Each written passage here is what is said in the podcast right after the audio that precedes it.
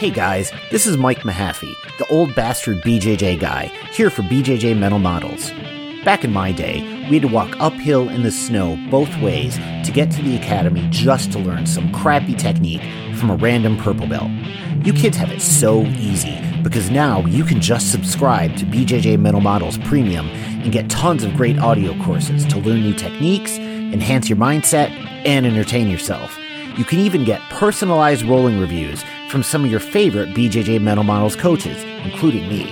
It's like having your own seminar, you spoiled little whippersnappers.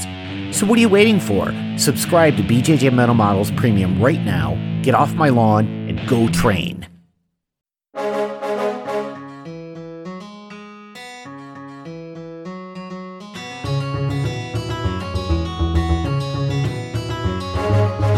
Hey, welcome to BJJ Mental Models, episode 90. I'm Steve Kwan, and today we have a returning legend to the podcast from the Isle of Vancouver, the taint professor, Robert J. Biernacki.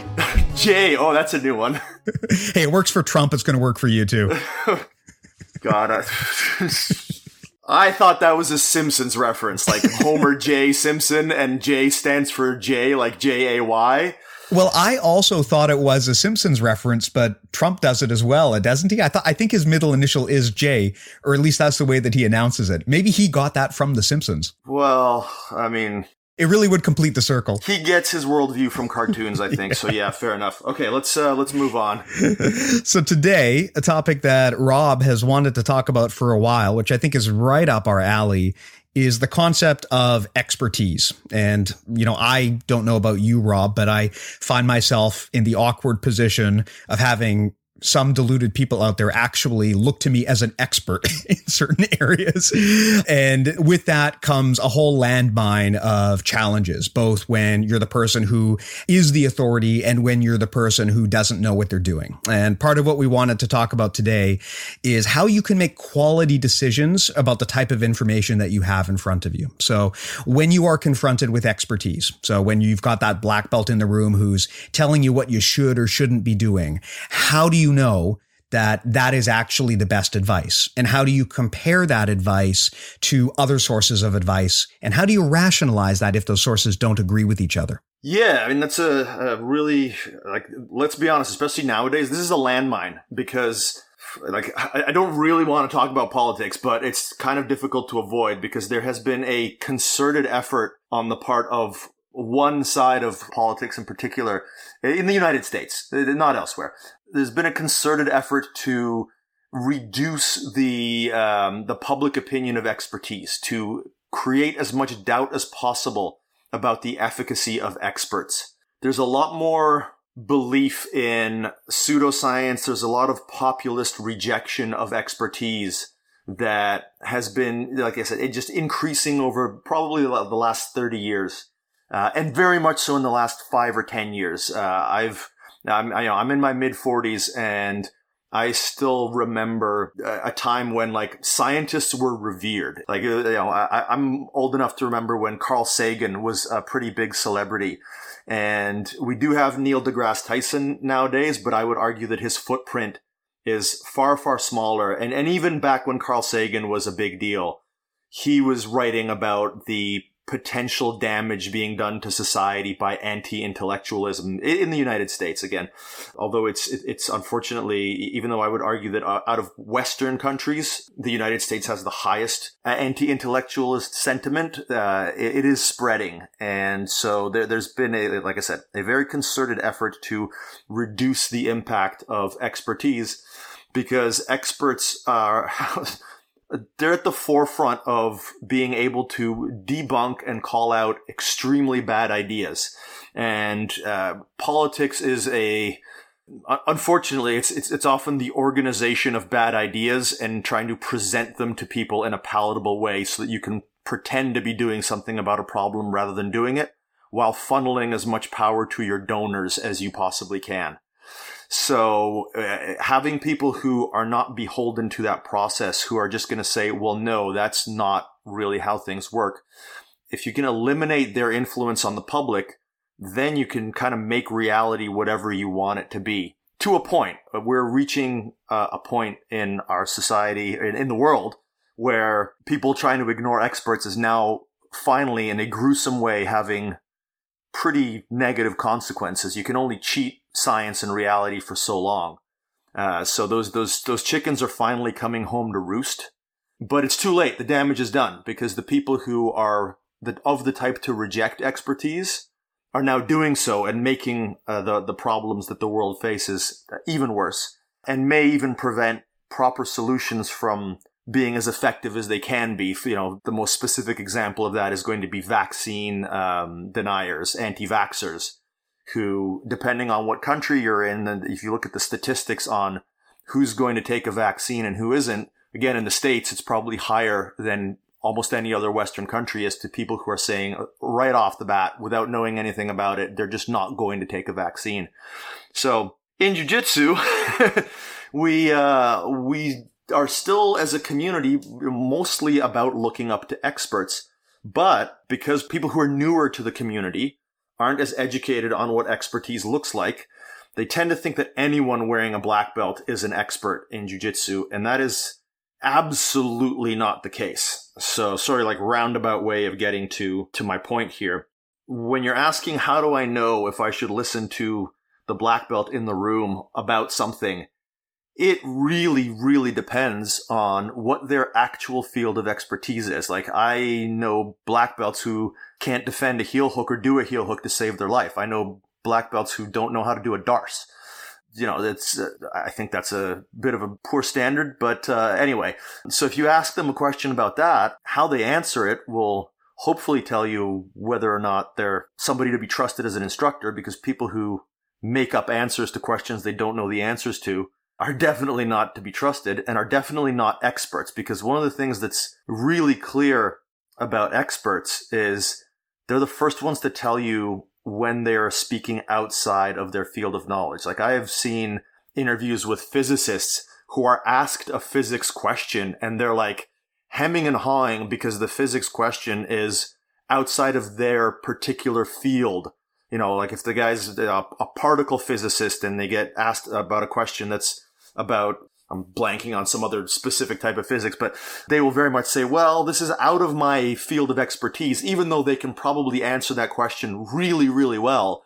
They're aware enough of what other experts actually know about this. And I think that in jujitsu, if you're dealing with a black belt who's never trained with or rolled with actual real elite black belts, then they don't know the limitations of their knowledge and they're more likely to be making shit up on the spot.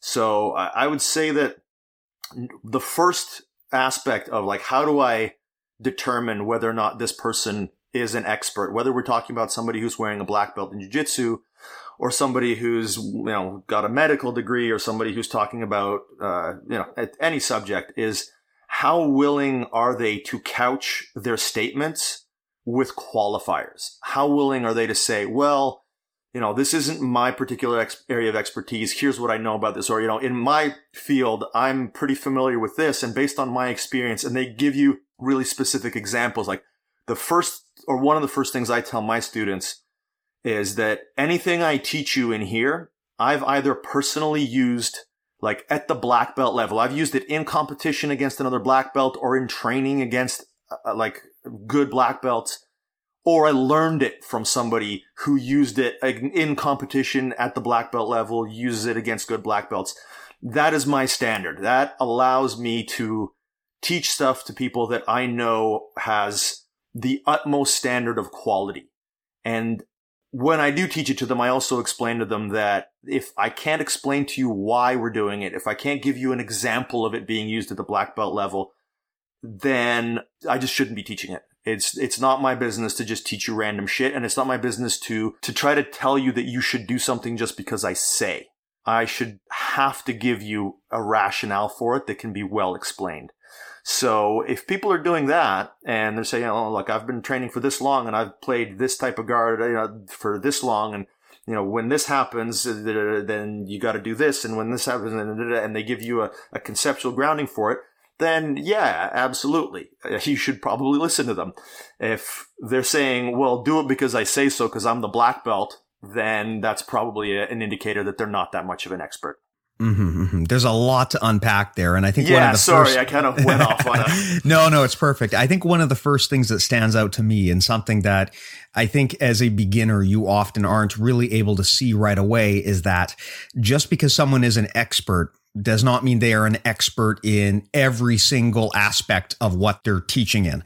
So, I mean, you gave a great example there of scientists, right? If you are a scientist, well, that doesn't necessarily mean that you are an expert in all walks of science. It would actually be preposterous to claim that you're an expert in every single wing of science. And even in within jujitsu, it's the same thing, right? Everyone has a different journey to how they got their expertise. And that ultimately dictates, like you said, what they know what they know has worked firsthand for them and what they don't know. And the important thing from an expert is if you really are an expert, you should be aware of and comfortable disclosing the limitations of your knowledge. And I think that a, a big red flag of any jujitsu instructor is the one who has an answer for just everything, regardless of what you throw at them, right? Even if it's outside of their wheelhouse. You know, if you have an instructor who never trains outside of IBJJF rules, but but you know, you you look at them and they're able to just kind of come up with answers about things that they, you know they've never trained. You should at least look twice into that and maybe consider a second source of information. It doesn't mean your instructor is wrong, but it means that they're talking about something that may be outside of their comfort zone. And the challenge to wearing that expert hat is you are often put on the spot where you're kind of being asked of, of, what may be a very difficult question outside of your zone. And, you know, at first your ego kind of kicks in and you feel like you're obligated to provide an answer because after all, you are the expert. And that leads to a lot of situations where people talk out of turn and they wind up explaining things when they really have absolutely no idea and they're just taking a best guess at the time. That's, I think, one of the challenges with expertise is that for the total beginner, beginner, it's very, very hard for them to look at the situation and assess is this person a true expert? And I think we see that a lot on the world stage, right? Like if it's one thing for me to look at another black belt and to kind of have an idea of what they know and they, they don't know, but it's another thing for the first day white belt to show up and have no clue how this martial art even works. And they're being told this information. And it's going to take them a long, long time to be able to parse out who's telling the truth, who's telling what's effective, what works and what doesn't. And I think that's the challenge is that in order to get to the point where you're actually equipped to judge and qualify whether an expert knows what they're talking about, you kind of to some extent have to be an expert yourself, or at least on your way there. Yeah, I mean, I wouldn't say you have to be an expert, but I would say that you have to have a pretty substantial amount of knowledge. Like to, to again put it into jujitsu terms, the the average person walking into the gym for the first time, if they were to roll with one of my blue belts, and then they were to roll with me, they would literally not be able to tell the difference. I've, I've had to explain this to people a couple different ways. Where like, you know, I've got some really good athletic blue belts who just like, it's crazy that we really don't have very many good athletes in jujitsu. like when somebody who's actually a good athlete, like somebody who's played another sport professionally, and they come in and they start doing jujitsu, you, you realize how bad the general level of jujitsu is because most people who are doing it are just not even remotely athletic. So their learning rate and their physicality is so much lower than that of athletes that like when a real athlete comes in, literally people who've been training for two or three years, the first couple years that they're learning jujitsu, they're just actually learning how to control their body in a non-idiot way. Like they're, they're learning how to not fall over for no reason. They're learning how to keep their balance. They're learning how to not put themselves into like unathletic positions all the time. When somebody comes in with an athletic background, they just, they can just do shit, right? They just, they don't fall down for no reason. They don't have shitty balance. They don't have shitty posture. They don't give people access to, to breaking their alignment so easily. So when somebody's a pretty good athlete at blue belt, if somebody comes in and just rolls with them, they literally, the rate at which my blue belt can submit a new, like a brand new person is, it's absolutely equal to mine. I cannot, like, there's a rate at which when somebody's just, you know, sticking their arm out every time and you just slap a triangle on them, slap an armbar on them, sweep them left and right. there's literally no way for that person to tell. And it's literally impossible for me. Like the error rate that the new person is, is making, it's so high that the, and the mistakes are so big that the blue belt will catch every single one of those mistakes if they want to and submit you. And so I can't even show to a brand new person that I'm actually any better unless I roll with that blue belt. and they'd have to watch me rolling with the blue belt and see what the difference is. So as somebody who is a, a neophyte to information, it's really difficult sometimes. And unfortunately, like with the jujitsu world, it's really easy to figure out. Like if somebody is an actual blue belt and the other person's an actual black belt, like, and there's a, there's legitimately that level of difference in skill between them, then the blue belt rolling with the black belt is the end of the question. It's the end of the argument. But when you look at other fields of expertise, you know, like if a, if an epidemiologist is talking and a doctor is talking, a doctor who's just like an emergency room doctor or, or a pediatrician is talking, somebody who has no medical training whatsoever could watch them argue. And again, they wouldn't be able to tell necessarily if the pediatrician or the, you know, the, the, the non-epidemiologist is disingenuous enough and uses enough, you know, sleazy debate tactics, which, you know, if you want to watch sleazy debate tactics by a guy who's full of shit 90% of the time, just listen to Ben Shapiro. Uh, you, like you've got a guy who's made a career out of just bad logic and dunking on college students who have no idea how to debate. And people watch him and they think he's the smartest guy on the fucking planet when he's just a like, he's a total hack propagandist. So if, if you're really interested in debating disingenuously and not actually arriving at the truth, you can cloud somebody else's vastly superior knowledge especially if somebody's not going to look up some of the information you put out. They're, they're not going to be able to parse like the difference between certain things. It's actually really possible for somebody who is a total expert in the field to still not convince the uninitiated person. Yeah, that's a really fascinating thing because it is interesting how quickly the machine can come off the wheels when an expert is confronting someone who is just really, really good at deconstructing experts. There is a totally different skill set to that. So yeah. it's one thing to be an expert and it's another thing to be able to create the appearance of expertise. It's the difference between being right versus making yourself look right. And that might sound like it's not a big difference, but it's a huge, huge difference, right? Because there are people who are basically in the, the category of showmen and their ability is uh, not necessarily to go through all of the steps required to create and construct these rational thoughts, but they're able to create like a smoke screen that makes their opponent look bad. And by doing that, they're able to sow the seeds of doubt in the minds of people who don't really understand what's going on. So, well, sorry, let, let just sorry, I don't want to correct you, but I just want to like add an addendum here. The, you say they're they're able to make their opponent look bad in the eyes of someone who doesn't know what they're doing. In, exactly, only in the eyes of the the really uninitiated. Uh, you know, like it's like w- when people watch certain commentators. When I watch Ben Shapiro, I'm just like, oh Christ, this guy's so full of shit. It's like it's it's unbearable. Like if you have some uh some training in rhetoric and you've ever done like I was on the debate team in high school. So like when you know what a gish gallop is, when when you can recognize the kind of uh, logical fallacies and bad arguments that these guys throw out, watching them is like, oh dude, this guy's a clown. But doing that in real time and recognizing what they're doing and being able to counter it, that's a skill. That's a level of expertise that a lot of people don't have. You, you usually have to sit down, analyze like each argument one by one in real time. That's just impossible. If you don't actually just go, you know, watch it on, uh, on YouTube, hit pause after one sentence and then go check out the veracity of that and think about the actual logical process. If you don't do that, it, it can be really difficult. So yeah, like, uh, like I said, it's, it's, it's people who aren't initiated into logic, critical thinking, understanding fallacies, understanding cognitive biases, understanding psychology, understanding, and when I say understanding, I don't mean at the level of an expert. I just mean having enough of a background to just kind of recognize what's up. If you understand those things, then you start to become inoculated against this kind of nonsense.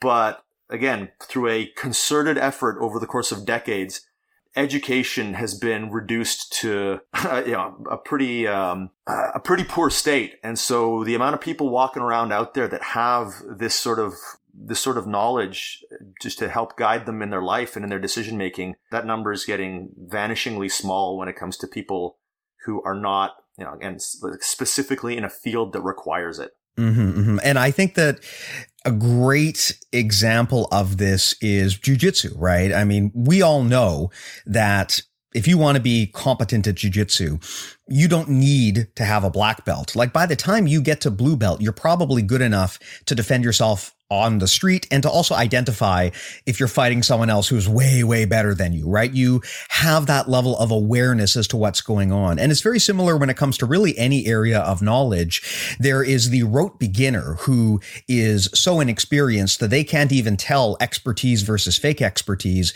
But then there is a level of training where you might not be an expert yourself, but you at least know enough to be able to call bullshit when you see it.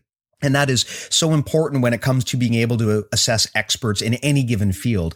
Like you said, there is really a glut of just fake and competing expertise floating around right now to the point where I think it's actually overwhelming a lot of real discourse and a real progress. And I think most people would agree with me, regardless of their political leanings, that the current way that we engage and debate each other is just not productive. It, it's actually very destructive. Oh, totally. Because these commentators, they exist on uh, like either side side, right? Like mm-hmm. I, I pick Ben Shapiro just because he's one of the worst. Uh, you know, Crowder might be the worst example, but like there's a there's a class of uh, propagandists that is basically just funded. They just uh, their their job is to poison the well. Their job is mm-hmm. to put really bad arguments out there to make it difficult for honest arguments to take place. I just I haven't ran across as many of them on the other side of the the political spectrum just because I try to avoid uh, watching anything political nowadays. It's just it's it's painful to watch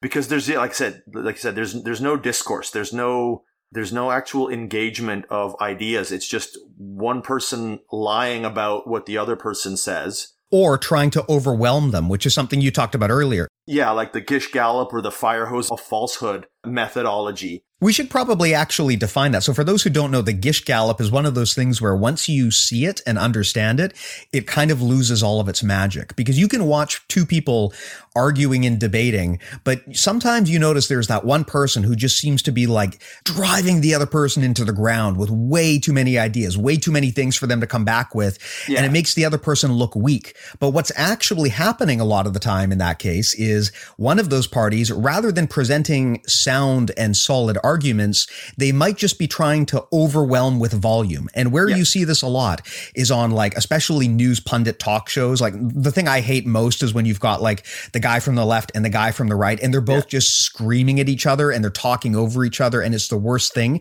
Basically, what they're trying to do is gish gallop each other. yeah. A gish gallop is where you try to win a debate, not by merit, but by volume, just by overwhelming the other party with so much shit that they can't possibly rebut every single single point. So it doesn't even matter if you're right. It matters that you've basically consumed the airspace. And in the eyes of an uninformed person, they're going to see that and be like, whoa, that dude's saying a lot and this other guy's not getting a word in. So, you know, I know who the smart guy is. That's an example of like a, a really, really toxic debate tactic that sadly it works because most people aren't aware of it. And interesting side note, that kind of mental model scales up to almost every walk of life. I mean, as an example, I, I work in tech and there's a very common thing called a denial of service attack. Yep. And that is where, like, if I want to take down your website, you know, people have this hilarious, fantastic version of what they think hacking looks like based on what they've seen in the movies where like the hacker gets to the keyboard and they like, they just bend the server to their whim and, you know, they just distort the server and it just like parts open and they can just do whatever they want. That's not often how it works. A denial of service attack is where you don't know the magic password. You don't know the magic way to crack open the box. What you do is you just overwhelm the server with volume. You hit it with like billions of fake requests to the point where the regular millions of requests that come in, the server can no longer tell what's real and what's fake. And so it's not able to answer every question anymore. And that's why sometimes when you go to like Google and there's no response and the page just freezes and you come back two hours later and now it works, what might have happened is a denial of service attack. And that is where you are overwhelming by volume. You're winning by volume, not by quality. And again, you see the exact same thing happen when two human beings are talking to each other. It's one of those funny concepts that scales all the way up and all the way down. You can apply it anywhere. Yeah. Well, I mean, it, what's the, I was, I was reading, uh, and I can't remember the general's name, but his essential one sentence description of combat is getting there first with the most. Yeah. Like that's that's who wins. The guy who brings the most force to bear in in the quickest amount of time is going to win the majority of engagements. But the thing is, again, for those of you who don't know, the Gish Gallop was named after a guy named Gish. Funny that. Yeah, who's a creationist, propagandist, debater. So that should tell you all you need to know. Like when a guy who was trying to argue for fucking creationism came up with a tactic, you should know how disingenuous and full of shit it is. People should be educated enough to recognize that on the spot and be like, oh, that guy's using a Gish Gallop. Mm-hmm. He's obviously full of shit. Let's not listen to anything he says.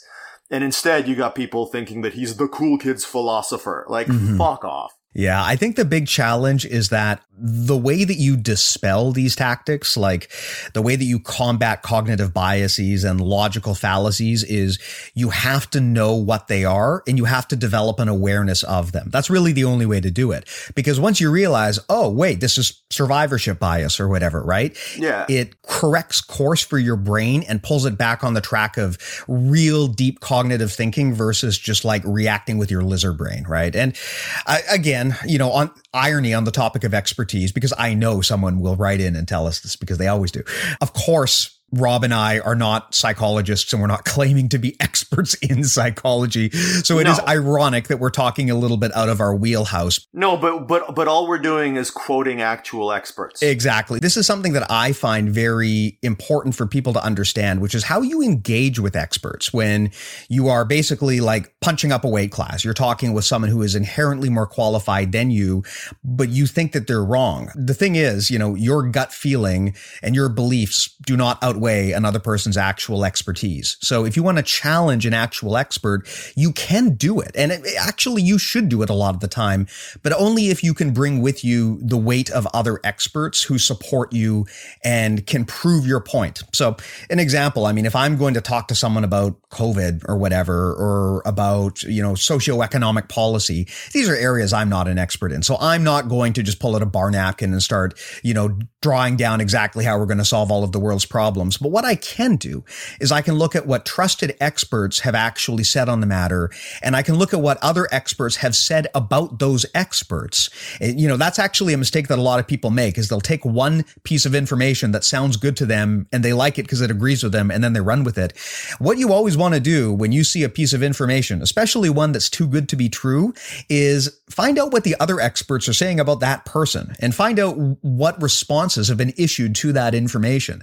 And if you find that like, look, there's a whole bunch of data that backs up what I'm saying, then don't come out and say, Hey, this is my idea. This is what I think. What you do is you act as a content aggregator and you present the expertise that other people have already gathered. And that's what we're trying to do here today. I'm not claiming that we have PhDs in psychology or anything, but what I hope that we can do is put into your head some of the ideas that have already been created within these communities that you can then go and investigate more on your own. Yeah. I mean, one of the this it's I'm glad you kind of brought that up, especially the, the term content aggregator, because one of the things that I've been criticized for by both people who don't know me and people who do know me a little bit is they, they say that I'm just incredibly intellectually arrogant and that I, uh, you know, kind of beat people over the head with uh, this and I, I, don't respect people's opinions and all that. I'm like, honestly, if you give me a, an opinion that you formed that has come from some actual expertise, the reason I'm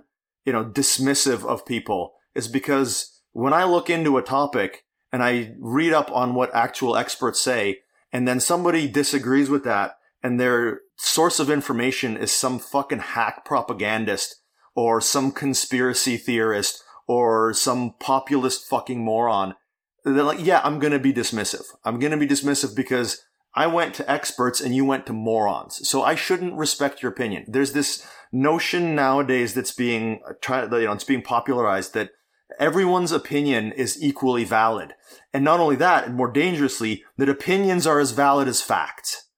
And I just don't have any patience for that. If, uh, if you want to have a discussion with me and you want to talk about a topic and you have next to no education on that topic and you go and you search out a bunch of information that backs up a bunch of preconceived notions or some political dogma or some uh, whatever other like personal belief that you have that you're just trying to reinforce with confirmation bias and you're getting all your information from a tiny bubble, then yeah, I'm like at a certain point, it's just going to be like, I'm going to think you're a moron and I'm not going to want to talk to you about that.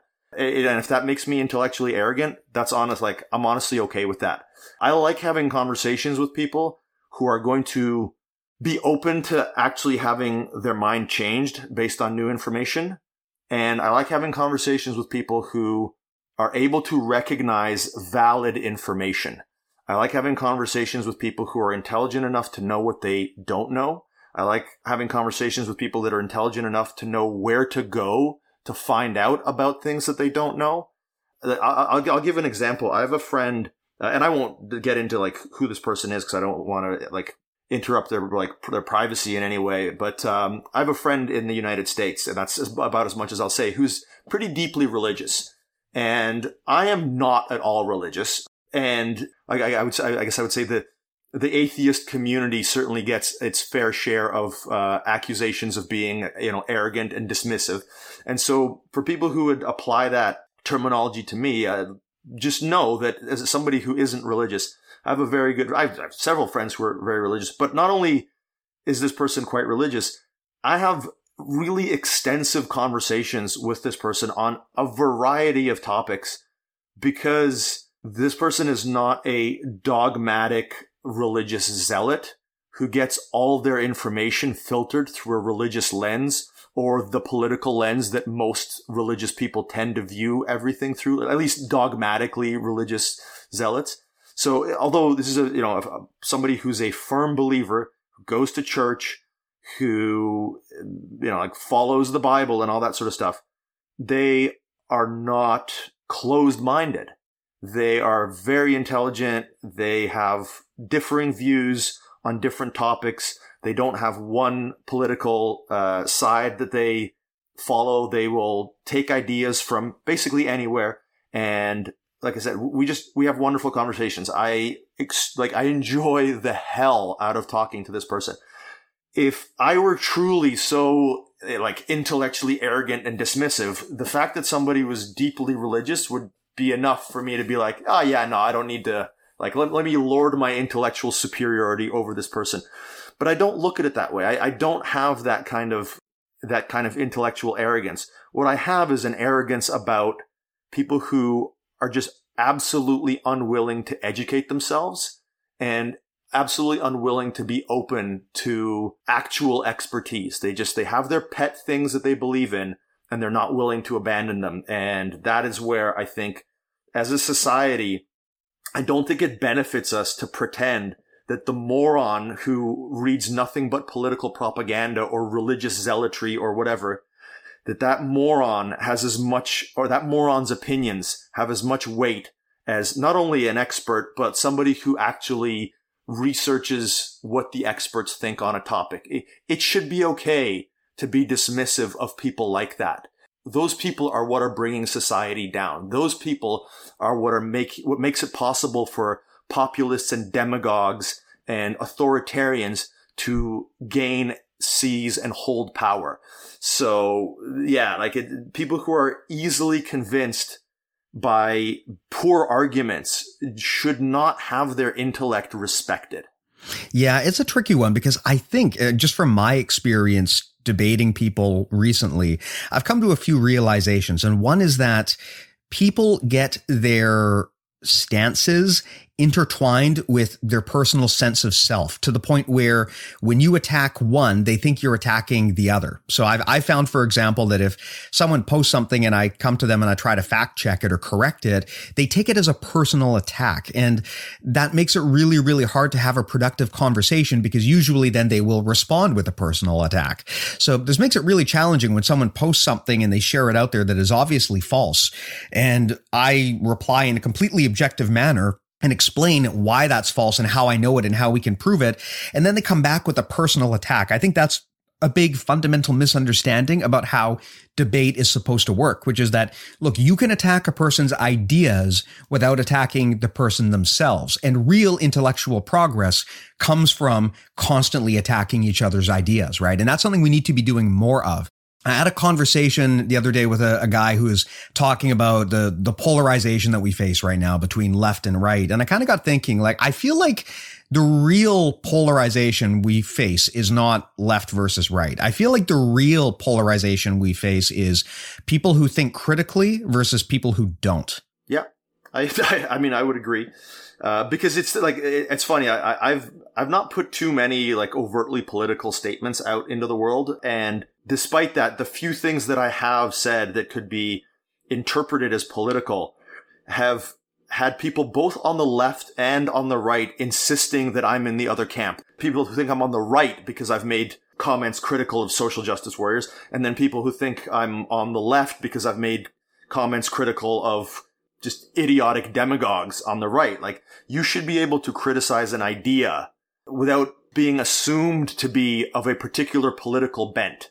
There's an old Chris Rock special where he talks about this, where he's like, you know, I'm on the right on some stuff, I'm on the left on some other stuff. If you find that you're entirely on one side of a political spectrum, that's a pretty good indicator that you're not a critical thinker. Mm-hmm, mm-hmm. Now, Rob, I know if there's one logical fallacy that you love, it is false dichotomies. Well, that's exactly, yeah. Exactly. I think what you're describing here is dichotomous thinking, right? Which is the tendency where people basically assume that it's very much like black or white thinking. You're either with me or against me. And so, therefore, if I say something that disagrees with you, I am then presumed by you that I'm in the other camp and therefore I'm your enemy. And that's, it's interesting because I don't think where we live in Canada, you know, we've got five or so major political parties. So I don't think we see it exactly the same. But down in the States, where there literally are basically two parties, right? It very much does come down to that with us or against us mindset. And it just seems like it's hard for people to have nuance on anything anymore. And I, I see this a lot where people kind of, when it comes to how they assess other people or how they assess ideas, is either I embrace the whole thing or I throw out and reject the whole thing. There isn't a lot of room for nuance in people's thinking anymore. And that's unfortunate because a lot of the time, the big gains you're going to have and the big breakthrough understandings is when you put out an idea and you butt heads with someone else and then you realize that like 50% of your idea was right and 50% of their idea was right. And there's a better idea that can be made by merging the middle ground. I mean, that's not always the case, right? Some ideas are just like you said, they're inherently preposterous. Yeah. But in a lot of cases, the big gains come from like basically making ideas fight like Pokemon, right? Figuring out who's the strongest and helping them evolve together. That's, I think, the best strategy when it comes to how you refine your thinking.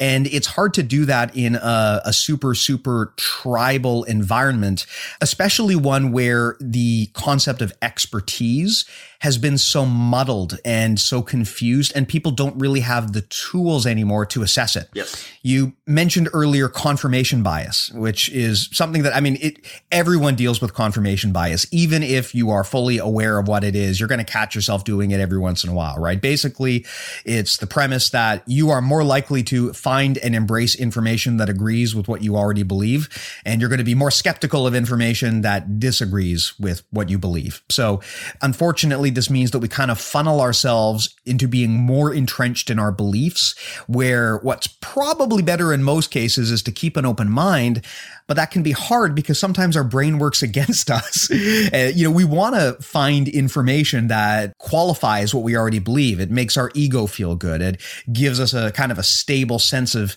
of self and uh, of our moral compass. But in reality, sometimes you kind of need to be slapped in the face with ideas that, um, you know, they might confront everything you believe in, but actually you realize there's a little bit of merit to them. Yeah, absolutely. I, I was actually thinking when you were talking about the, um, uh, like the false dichotomy thing, like because I, I do want to try to bring this back to jujitsu parallels as much as possible so that people don't turn this episode off.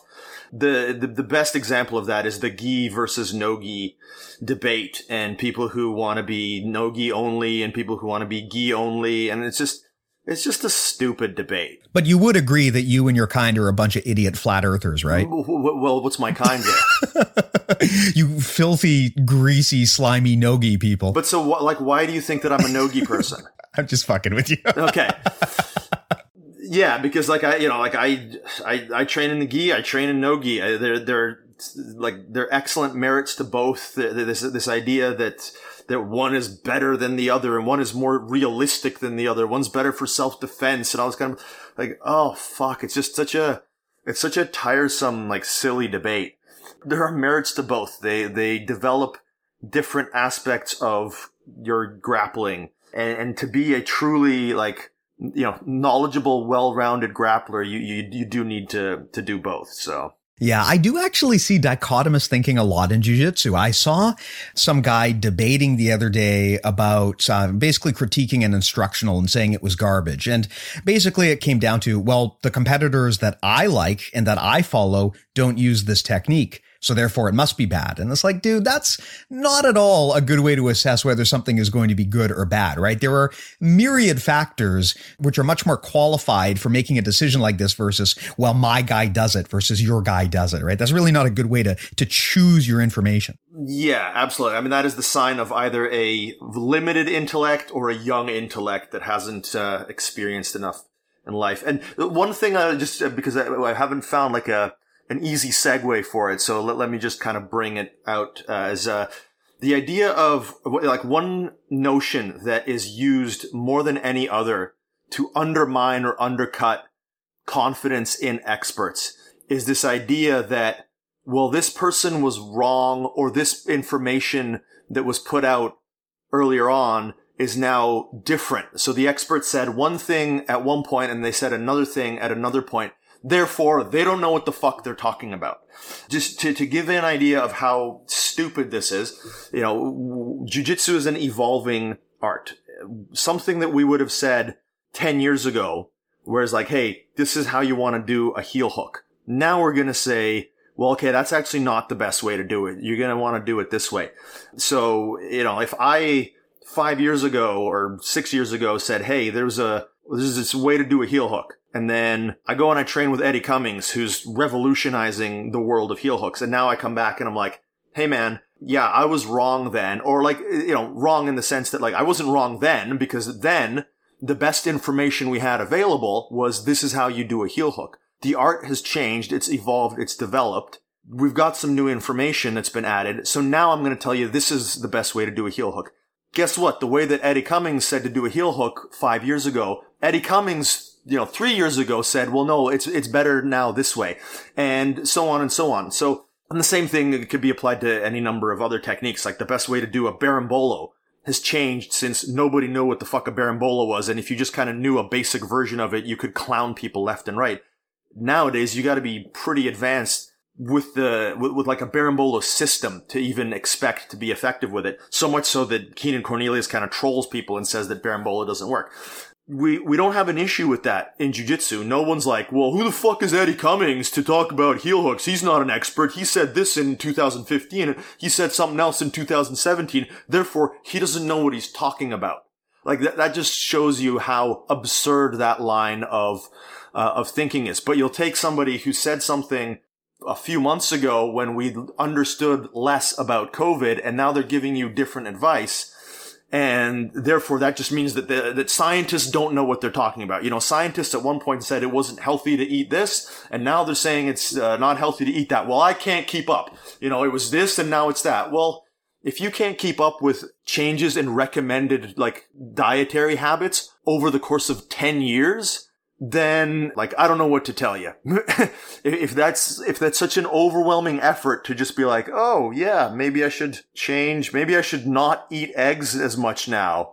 Uh, like if, if that, if that, if that's enough to throw your whole world upside down and now you just don't know what to believe from scientists, then maybe you're just a fucking idiot and you should probably not vote or procreate. well, I can relate to it, right? Because the thing that is fundamentally different is the average person spends only a tiny fraction of their attention on these scientific matters, whereas the experts are spending like basically every working moment on these matters.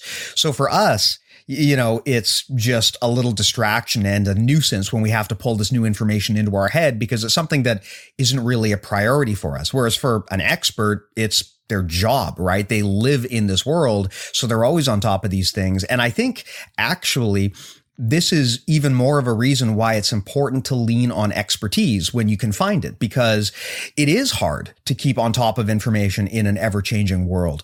If it is not your job to do so, you're probably not going to have the time to do it effectively, which is actually all the more reason why you should lean on expertise because these people are the ones who are doing that thinking so that you don't have to. Yeah, but so so this is the thing. We we all do this when it comes to any number of things. The only area that we don't really do this is in the like higher level beliefs and like the political sphere because all these people who are like fuck experts, they if if their computer breaks, they go take it to somebody who works on computers. They don't bring it to their buddy who works on cars and has them hit it with a, a wrench a couple times to get it to work, right? Like, we all have these, like, these fundamental automatic responses that like, oh, I've got this thing that's not working. I'm going to go to this person whose job it is to deal with that shit. But when it comes to a political belief, I'll go to some fucking hack propagandist and believe what they say, you know, and end up rabbit holing to one end or the other of the political spectrum rather than just trying to get good information, not from political pundits, but from actual experts. And this is that, this is the thing that's really important to, to start to qualify is like when we talk about expertise, people who talk about politics are not experts. They are either failed entertainers or they're political operatives that are lying to you. They're not experts. The people that you see on CNN or Fox, any number of these other, these are not experts. They throw out massive proclamations that are almost always reliably wrong. And they're just, they're literally there to fill a void. They're there to fill hours on television or on the internet or whatever. Listening to these people rots your brain.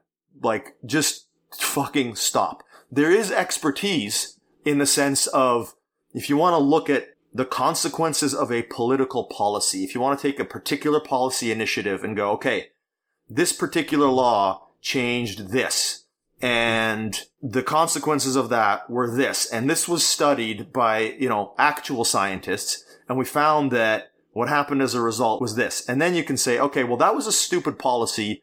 Let's maybe not repeat that. If your version of listening to experts on politics is listening to some fucking clown whose solution for everything is a flat tax, then, like, again, you're gonna end up way on one side with a whole bunch of ignorant and unfounded beliefs. Or, or all the way on the other side, thinking that fucking communism is a good idea. it's, it's really frustrating because I, like, the, the degree to which this stuff is impact, like, politics has not impacted my life for the most part in, like, in my adult life. I'm, I'm somebody who never voted. I'm apolitical because there's not a single politician that I've ever heard speak that represents me on almost any issue. So it's, I've been able to kind of stay out of it for the most part. But now, like with what's happening recently, you know, health wise and just what's happening when it comes to democracy being subverted in democratic countries over the last half decade or so, it's just, it's really frustrating to see how many people fall for this this dichotomous bullshit. You know, something that you mentioned earlier on was the fact that people look at changing information or people who have changed their minds as some sort of weakness, which is a weird thing to think about, right? But you hear this a lot like, well, you changed your mind on this, you changed your mind on that. How can I know you're right now? And I've always found that to be an odd line of attack because, I mean, as you grow and evolve as a human being, don't you want to evolve your knowledge? I mean, if you're 50 years old and you look back on the person you were when you were 20 and you're the exact same person with no change, would you be proud of that? I would be humiliated, right? If you fail to learn anything and evolve your thinking in 30 years, I'd be humiliated. But when it comes to the way that expertise is presented, we, we seem to have, and I, I don't know if there's a formal thing for it. I've always just called it a certainty bias, but we seem to be attracted to people who can promise certainty.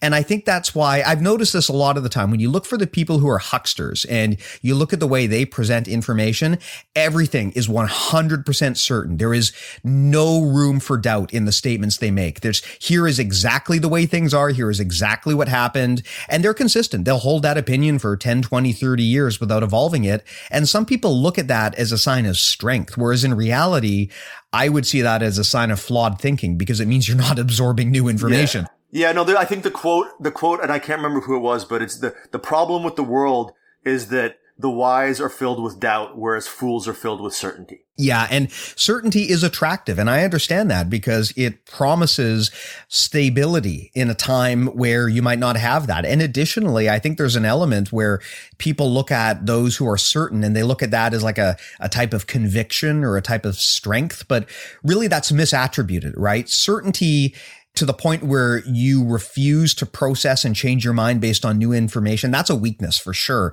And we do very much see this in jujitsu as well. But I think the main difference, you know, you talked about how jujitsu has been thankfully somewhat clear of these issues. I think a big part of it is because in jujitsu, you can choke someone the fuck out, right? Like it's hard to carry around a whole bunch of bad fake information and fake techniques for too long because eventually you're going to have to roll with someone. Well, but so, so this is where, again, if we're talking about how do we assess whether somebody is a, an expert? If the black belt at your school avoids rolling with visitors, if the black belt at your school doesn't go and travel and roll with people outside of their affiliation, uh, that is a sign that they are trying to create a bubble. The same way that if somebody only holds right wing opinions or only holds left wing opinions, that means that they've created an intellectual bubble. Although the word intellectual is probably not the right word there. um, they're, you know, they're creating a knowledge bubble. They're creating a belief bubble that allows them to not have to face new information or opposing information other than the caricature of it that's given to them by their fellow bubble participants. So if we're talking about how do we assess expertise, again, that that's a really good jujitsu indicator. Is you've got a black belt at your club. He talks about this or that, but he doesn't roll. And, and when I say he doesn't roll, there's this uh, one of these like red flags that you'll get from uh, if you go if you go and you ask a question on a forum about how do I know um, there's a McDojo. Uh, one of them is one of the red flags is the black belt doesn't roll. The thing is, if you're at a garbage club, the black belt has nothing to fear from his students because he's a shitty teacher. He's teaching them bad jujitsu. They're not going to know that he sucks. Uh, so it's, it's not like they have to avoid rolling with their students. Like I said, they'll avoid rolling with visitors or they'll not have visitors at their club or they won't roll outside of their affiliation. Because do you really think that, like, if you're paying somebody thousands of dollars a year, uh, and they're being flown in to, like, promote people and all that, you think they're gonna come in and roll with you and, like, clown you? They're not. You know, like I, I, I've rolled with a couple people who trained at a pretty clown shoes club. And when they rolled with me, they're like, man, you're really good. And I'm like, what are you talking about? Like, man, I've rolled with plenty of black belts and like none of them did to me what you did. And I'm like, well, were they all from your club or were they all from your affiliation? Cause your club sucks. Your head instructor's a joke. So if the only black belts you've rolled with are black belts within that like lineage, then of course you think I'm really good because like I'm actually a decent black belt, but I'm nowhere near as good as you think I am. Because if you think I'm so fucking amazing, it just tells you that it tells me that you haven't been exposed to like real elite level, like competition black belt jujitsu. Because if you had been, because like this guy was a purple belt, right? Like he, he should have known. Uh, and like a very experienced purple belt. Uh, so yeah, like he should have known. But yeah, it's if you find that your quote unquote expert doesn't have contact outside of their bubble, if they uh, they they're not exposed to contrary information and don't have the ability to present an effective counterpoint to that contrary information, then you know you you might be dealing with a horseshit black belt, or you might be dealing with a bullshit expert out there in the world. Yeah, I think in the past you called that inbred jujitsu, which I thought was an awesome name. yes, that, that's exactly what I call it. Yeah. Yeah. And that, I mean, that applies to really any type of idea, right? It is inherently comfortable to put up a bubble to protect yourself from criticism and feedback because it can be painful. But the problem is if you do that, then you're denying yourself growth opportunity. And you do very much see this in gyms where some gyms are just very, very self-contained. You know, you don't have visitors going into or out of those gyms. They only train with people within their own affiliation. And and over time, that branch of the tree is going to get weaker just because without constant exposure to outside stimulation, there isn't going to be that pressure for everyone to get better. There isn't going to be exposure to new ideas. You know, some of those new ideas might add a lot to the game or they might punch holes in the old stuff. You're not going to get that if you close your ears to those new ideas. So that is one of the, the challenges when it comes to kind of like assessing expertise is you kind of have to look at, at your expert, in this case, your black belt and just look at their pattern, look at their behavior. You know, we talked earlier about certainty and how it's important that a good instructor will, they'll be honest about what they know and they don't know. But also you have to look at how they expose themselves to new ideas, right? Because an instructor who lives in a cave and doesn't talk to anyone else or share information, that's not going to be a very good instructor, at least not for long. Yeah, I mean, uh, it's and you know the same thing exists in, in any field. You know, it's it's not just jujitsu instructors. Anybody who I know an engineer who says the same thing. He's like, you know, we've got guys at our firm who they they got their engineering degree in the 80s and they haven't gone out and learned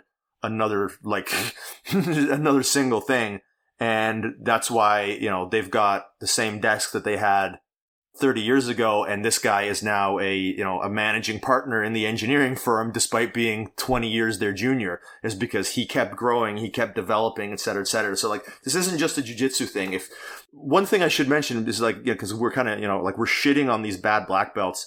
There's nothing inherently wrong with not trying to be the best. Eh, it's just that when and this is always my issue with these types of, of black belts is that rather than admit that like hey man you know, we don't necessarily offer the, the best jujitsu. Uh, you know, we, this is what we can offer you. If you want something else, you should go somewhere else. They will try to dress it up usually as, well, we teach self-defense jujitsu. Or, you know, we teach the real, you know, classical Helio Gracie filter jujitsu or the whatever pure bullshit. jujitsu. Yeah, the pure jujitsu, whatever bullshit marketing term. And they'll do that to obfuscate rather than admit that what they're actually selling you is literally an inferior product, which again, what, what marketing person is going to say that it's an inferior product?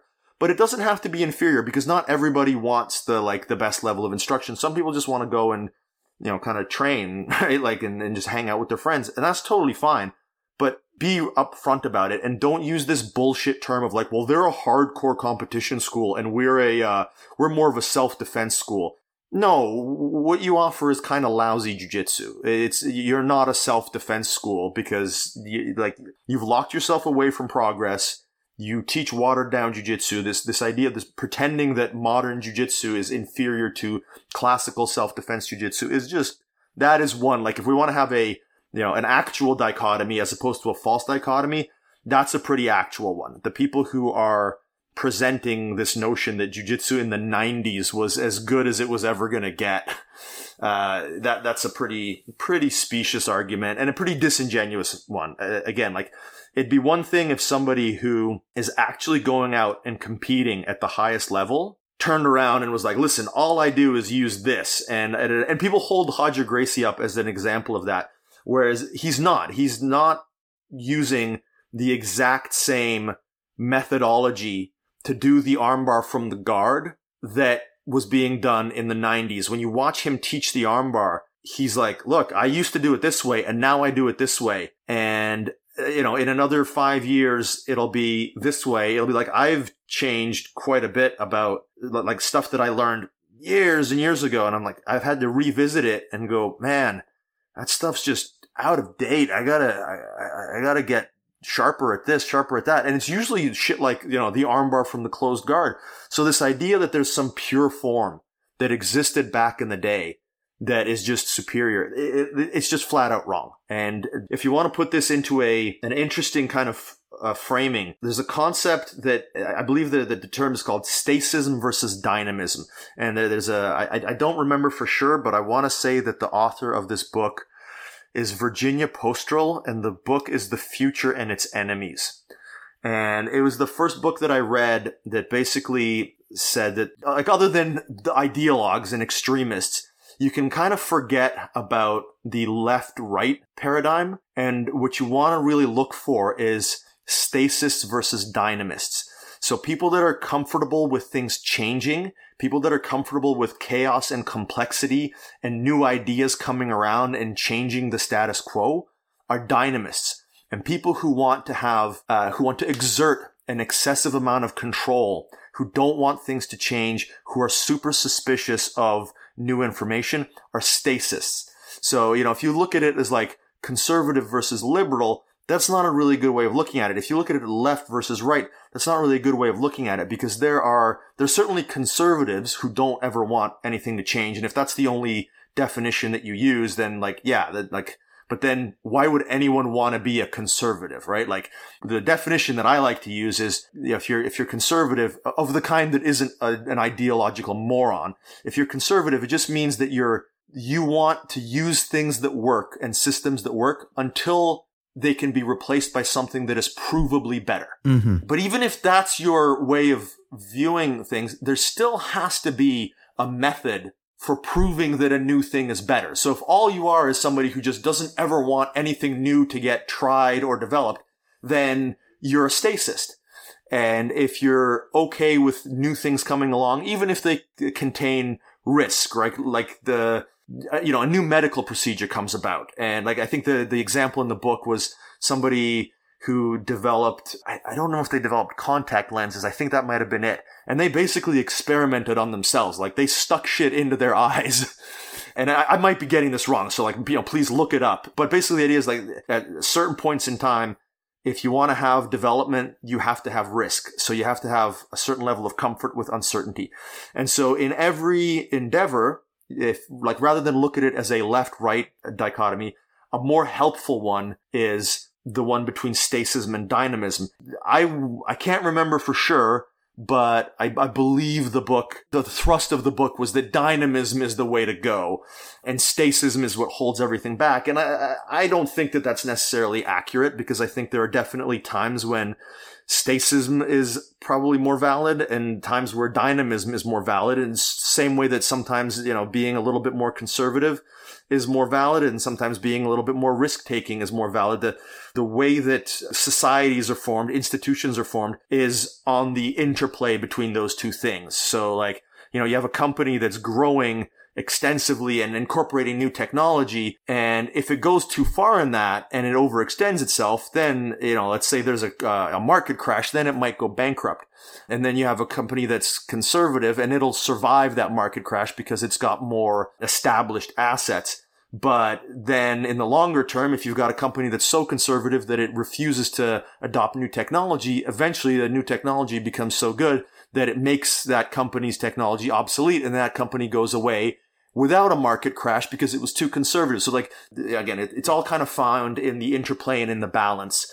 Uh, and sometimes you need one and sometimes you need the other. So sorry, I, it's just something I thought would, would people would find helpful when it comes to like assessing expertise and information. Yeah, it, it, makes perfect sense. And this is actually something I've always kind of felt, which is when people identify as like, I am left wing or I am right wing, I've kind of thought of that and thought to myself, well, would you always be that way? Like, are you so married to that idea that there's no situation where the other approach might be more valid? Like, I think honestly, the best approach to have when it comes to your, your leanings like that is to be kind of like a pendulum where you move back and forth and pick the best tool for the moment, right? Because you gave two great examples. When the economy is on the rise, you might want to pursue a more aggressive growth strategy. Whereas when you're in a recession, then you might want to batten the hatches, right? These are different strategies. And if you stick to the exact same strategy regardless of what's happening around you, you're probably not going to achieve optimal results to say the least. Something else that you talked about was the example of people who kind of just never evolve and grow in their career. And that reminds me of a lesson I learned a long time ago, which is that expertise and experience are not the same things. And people often get them conflated and confused, and they might think they're an expert when they're not. They just have experience. You know, you can have a situation, for example, where someone is, you know, maybe they've climbed the ladder and over 10 years they become CEO at a company, but they might not be the most experienced person at the company. There could be people working on the accounting department who have 20 or 30 years working with the company. Would you want those people to make decisions on behalf of the CEO because they have more experience?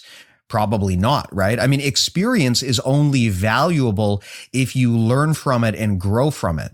The saying that I've heard is, would you rather have 20 years of experience or would you rather have one year of experience 20 times? And I, I think that's a great way to think of it. And I think what happens sometimes is people who have a lot of experience erroneously think that they're actually experts just because of time spent right? I mean, just because, well, I've been around for so long, therefore I'm an expert. Well, not really. Like if you've just kind of been going through the motions and doing the same thing for 30 years. Jiu-jitsu is very, uh, very bad for this, right? Like, oh, definitely. How many black belts are wearing black belts simply because they showed up for 10 years? Uh, it's probably at this point the majority of them. And when I say the majority, I mean it's probably over 50%. Oh, I, I would agree with that. I think that's probably true. Yeah. Yeah. And I, I think that's a very good example where just because someone has a black belt, that doesn't necessarily mean that they're awesome, right? I mean, there could be people in the gym who have way less time on the mats than they do, but are actually a lot better just due to the way that they use it.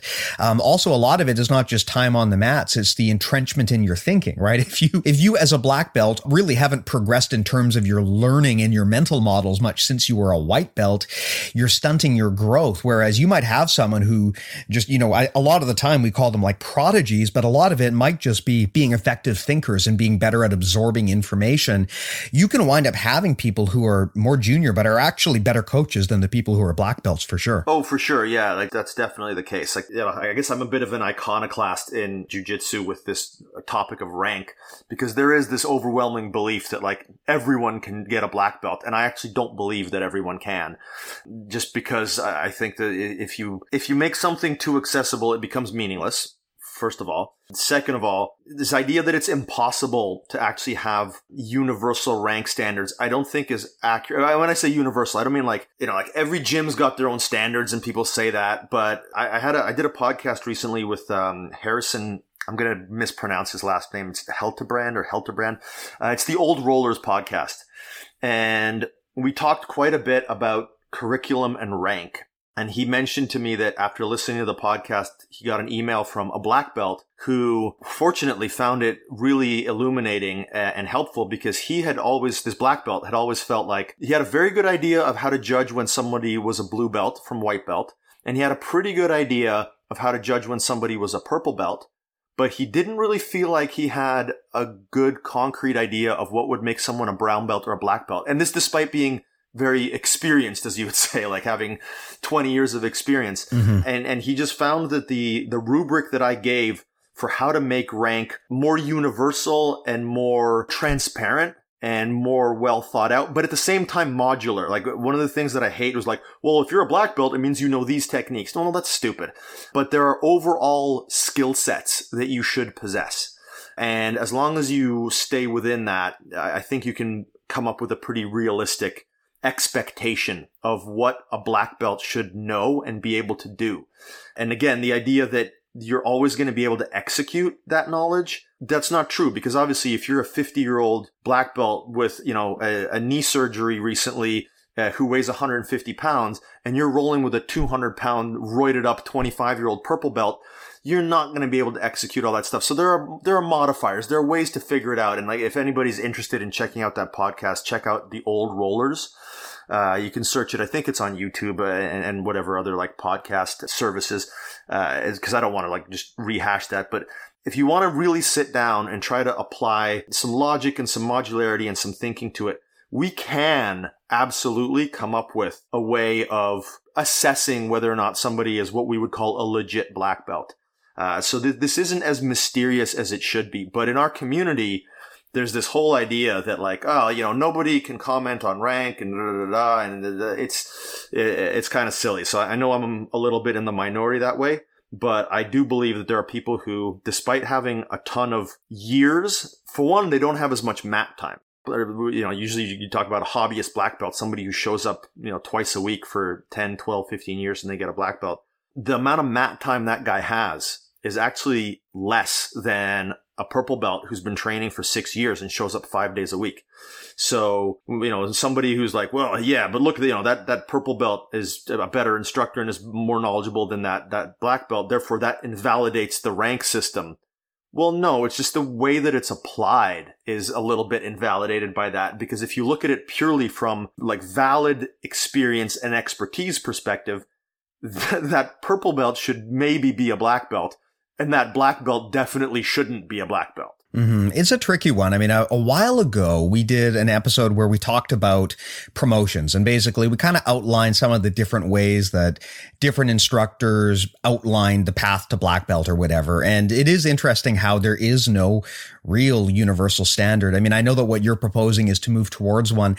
This is an interesting conversation because it, I don't know if there is a right answer. I mean, my personal beliefs on the matter, I don't really put too much thought into it. I, what I do rather, and I think actually this is an important thing for people to understand is rather than getting too distracted by the symbol of authority, it's better to understand the ideas behind it. But that's what I'm suggesting. What I'm suggesting is that what we have now is an obfuscated path to black belt. So you have this, this way of appearing to be an expert without having to clearly state how you got your expertise. Mm-hmm. You can just say, well, I'm a black belt under so and so. And if you got a problem with that, take it up with him. Yeah. This, this idea of lineage is now basically used to sweep under the rug some hellaciously shitty black belts. Mm-hmm. What I want is for people to be able to know when somebody's wearing a black belt that they got it for these reasons. You know, that they got, that they actually are an expert because they've invested the time. Like, I think a black belt should be like a PhD. You know, when you get your PhD, you got it for this. You had that, you have a, your dissertation or your whatever, your, yeah, is it a dissertation? Your thesis? Thesis. Yeah, there you go. Yeah. Obviously not a PhD. yeah, ob- obviously. exactly. Well, I, here, here's the thing that I think, I mean, I think a lot of it comes down to, what the black belt means to you. Like for me, I mean, I've never really thought of the black belt as this big meaningful symbol. And I think that's why I'm pretty laissez faire about the whole thing. I mean, I, I very much prefer the old school approach of like a black belt is just a signifier of competence. But that's never been the case in jujitsu. In judo, the black belt was a signifier of competence. Right. In jujitsu, the, if, if we go back a little while, the black belt was, I, I don't want to be the, you know, the back in the day guy, but back in the day, if you got a black belt, you were a bad motherfucker. Like, but that was true for karate too, right? Like, if you got a black belt in karate in like the 50s and 60s and maybe even still in the 70s, you could fight. And then after the 80s, you know, karate strip mall explosion, you got a black belt if your your mom paid the fees for a year and a half and you were 12 mm-hmm. right? Like so I, I, this idea of it you know it being a symbol of competence i'd be fine with it if that's all it ever meant in jiu-jitsu but it didn't. And so what we're doing is we're creating again this this false picture of this aspirational thing where like oh i'm a black belt therefore but you didn't go through the process of what it meant to be a black belt back then and so I, I just would like us to be honest about that. If we're going to do it, if we're going to say that a black belt, it just means you're kind of competent at jujitsu, then th- that's fine. That's absolutely fine. I have no issue with that. Well, I, I would caveat a, a, few thoughts on top of that. I mean, I know what you're talking about. Kind of back in the day, like a black belt was basically like a certified street fighter symbol. Like it meant that you were a legitimate fighter. Yeah. But that said, I mean, you look at those same black belts today, you know, would you go to those same people who are now well into red and black belt and beyond? And would you take their advice? Because they did earn that black belt legitimately, but does that symbol still hold its meaning? No, but that's because they stopped evolving. I guess the question is like, is it okay if the system evolves? And how much weight do we really need to attach to that black belt? I mean, for me, again, the way that I've had uh, black belt described to me, one definition I really liked is that it is a marker of your personal growth. Um, that to me has been the best explanation I've that I've heard. And the reason I part of the reason I like it is it does imply that anyone technically can get a black belt. Doesn't imply that they will because like it's within your realm. You know that's not to say that you need to be like a, a, world champion in order to earn a black belt. You can theoretically get a black belt through whatever path makes the most sense to you but if you achieve that rank then there is a level of growth in the art and personally that is expected of you right? If you're basically not growing and evolving to that point then you would never hit that milestone. But of course these are it's a hard discussion to have because like you said there is I don't know if there is a right answer. I don't even know if actually in the context of jujitsu, we, we need something like that. I mean, the thing is, you know, I, I know that we look at PhDs and we're, you're kind of holding that up as a, as a competitive standard, but mm-hmm. the reality is like PhDs in terms of quality are all over the map. There's a lot of people who have PhDs who would fall under kind of your category of like shitty black belts, right? It's, it's impossible to have a totally universal standard for something that I think is so subjective, isn't it? I, I'm not suggesting that we have a a totally universal standard that is that is rigid.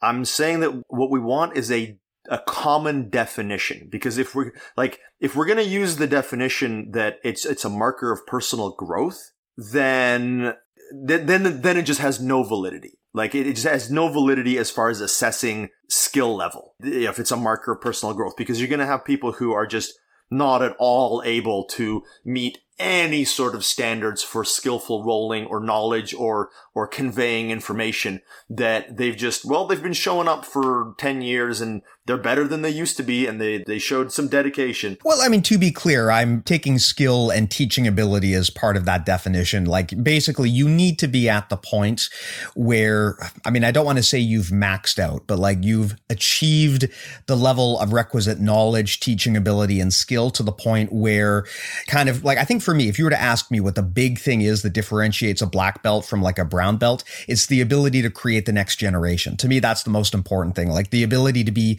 an ambassador for the art, to have integrity, to have character, and to be able to teach and produce other black belts. I think that is like the big difference between a black belt and a brown belt. Well, but so, but, but if we're going to use that as a standard, then all of the guys that I complain about, they wouldn't be black belts either. Oh, I'm not defending. Please do not take this as some sort of like defense of like garbage black belts all over the world. Like I, I totally get that there is a, a very Mickey Mouse standard of black belts that are out there. I guess, I guess it comes down to how important do you feel the black belt is? Cause I think the main thing is for me. The problem is that people speak out of both sides of their mouth with it. Belts don't matter, but oh my God, I didn't get promoted. What am I doing wrong? Yeah. Like, yeah, definitely. If we just had a more honest discussion about it, and set up a more forthright standard, a more transparent. Again, it doesn't have to be completely universal and inviolate. And like, like you, obviously you, you, you can't have that.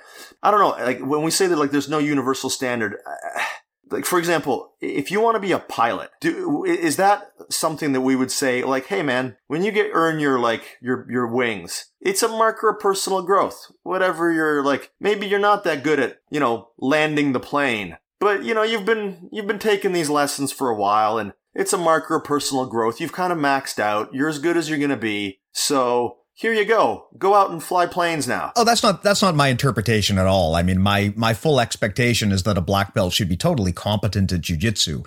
Um, I'm just saying that my expectation would not be that a black belt should be able to go out and just like smoke competition level blue belts or purple belts or brown belts, regardless of all other factors. Like what I'm saying is that your path on the journey and relative to where you started. Well, so is- first off, let me just say this: I think the idea of having competition level blue belts, purple belts belts and all that is a little bit silly. Mm-hmm. I think that the the idea that you can call yourself a blue belt world champion is it makes our sport seem clown shoes to people from the outside. Because if you were to say, "Hey, I'm the um, judo Olympic champion at yellow belt," like it sounds ridiculous. Mm-hmm. So this idea that you know we've got these totally full time practitioners who are competing at these lower ranks, like it's it's just completely absurd. We need to have a a designation for professional jujitsu so that you don't have these guys who are who got literally more mat time than a lot of black belts and even a lot of good black belts. Then never mind the clown shoe ones. And they're still competing at blue belt and they're going mm-hmm. out and mm-hmm. running like highlight reels on some poor hobbyist blue belt because we've got no distinction. Uh, like I said, it just makes the sport seem incredibly clown shoes. I see. So, so let me let me explain where I'm kind of coming from here when I kind of talk down on the belt system. I, for me, my main concern with the belt system is, and I, I think you've already touched on this earlier, it just reeks of authority bias. Like it's really, really easy for people to make decisions based on belt. And that, like you said, at the competition level, that absolutely happens, even in situations where it is a totally preposterous way of organizing things. And my preference, if I were the guy with a magic wand who could totally make all of the decisions, would be abolish the belt system. Basically, I guess my strategy is I don't see a lot of value in it. I think that actual on the job performance is a lot more more important than the shiny title, if that makes sense. Yeah, absolutely. And I, I guess my thing is that I would rather on the job performance be how you get your title. Mm-hmm, mm-hmm. so that's I think probably uh, what I what I would like to see is something kind of more akin to wrestling where it is generally flat in terms of title, but there also is like a hierarchy that establishes as you move up divisions. That's a system that I think is a lot better. It's kind of like a compromise of both worlds because I agree with you 100% and tying back to the beginning of this episode, you know, you get black belts who speak out of turn on a variety of matters simply because they have this black belt, which, as we've established here, in a lot of cases doesn't mean that much, right? Like at, at a lot of gyms, getting a black belt just comes down to the number of holes on your punch card. And yep. I'm not even really equipped to say that's a bad decision, but like if that's what a black belt is, then that's what it is. But it's definitely a bad decision for deciding if someone was an expert. Like a good comparative example would be if a PhD simply required you to go and sit in a chair at school for 10 years without having to produce anything of value, totally. like would we still consider a PhD to be a useful title? Um, we don't have the equivalent of a thesis in jujitsu where you create like your magnum opus that expands the knowledge of the world, your contribution that gives back to everyone. And that is the thing that earns you that black belt. And that's how you know you're a legit black belt. We don't really have that a black belt could mean anything. And, and that is one of the challenges to relying on it as a symbol of rank and why I, I think currently, at least, you generally shouldn't do that. Yeah. Well, again, I, I think we've kind of deviated a little bit. I'll just, because rather than going around in circles about this, all I would say is that I think that the way that I've presented the solution, I think is a pretty good one because it does create maybe not a thesis, but it shows how you can build a grappler from white belt to black belt with expanding knowledge, ability to teach, well-roundedness, and modular skills that don't have to be a, a locked in curriculum of techniques that I think do a pretty good job of creating a black belt. And I think anyone that has been exposed to my black belts versus let's say my brown belts or my purple belts, both in like my home academy and just, you know, affiliates, they'll be able to see that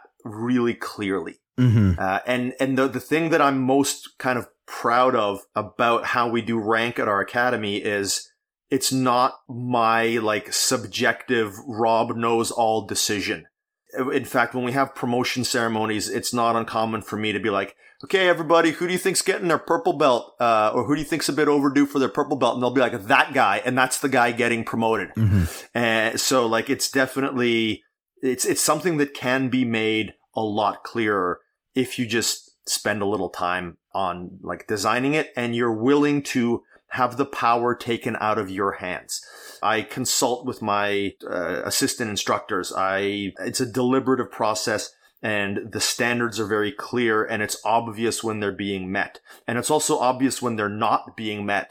So much so that I've had students who have been promoted by other people and then come back into the gym and people have have been like, "Hey, you didn't promote so and so, did you?" I'm like, "No." They're like, "Okay, we didn't think so, but man, whew. like it's just it's that obvious, right?" Like the, so, I do think that that standards for rank can actually be incredibly clear, but to do that, you have to have an honest investment in not being the you know the person who holds all this, the cards. Yeah, and I think that's kind of the unifying thread. And I and I think most instructors don't have that they want to be able to wield that power over their affiliation or association or, or their gym or whatever, where it's like, what I say goes.